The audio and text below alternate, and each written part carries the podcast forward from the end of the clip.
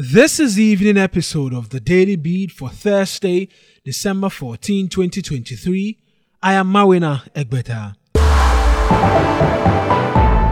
The ranking member on the ad hoc committee probing the IGP leak tape saga, James Agalga, says the report of the committee is at a draft stage awaiting validation by members. He contends that even though the committee's work has been concluded, Budget related business in Parliament has prevented members of the committee from convening for the last time to conclude work. We're hoping that uh, as soon as we're done with the estimates, or the majority of us are done with the estimates, we can convene and, and adapt the report, you know, consider it and adapt it.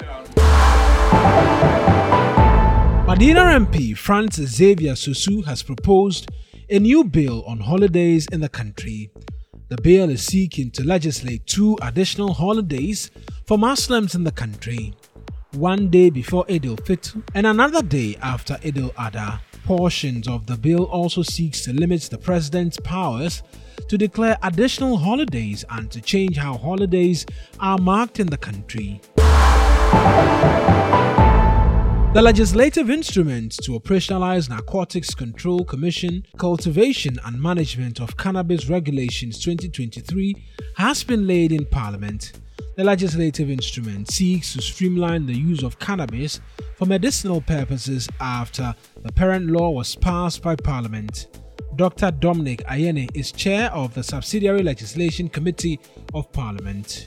This regulatory milestone is expected to pave the way for the development of a well-regulated cannabis industry in Ghana, ensuring its cultivation and usage to, I mean, uh, an adherence to strict guidelines and quality standards. National Chair of the Opposition National Democratic Congress Johnson Asiedu Nketia says the NDC will return to the Inter-Party Advisory Committee to accept the appeal from the National Peace Council that we should consider returning to IPAC. But we want to return to IPAC and not any other forum.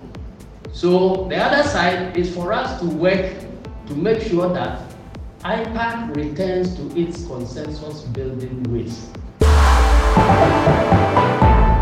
Ghana's inflation rate has reached 26.4% in November, down from 35.2% in October.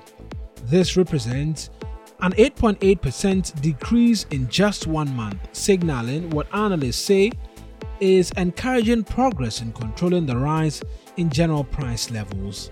That'll be all for the Daily Beats. I am Mawina Egbeta.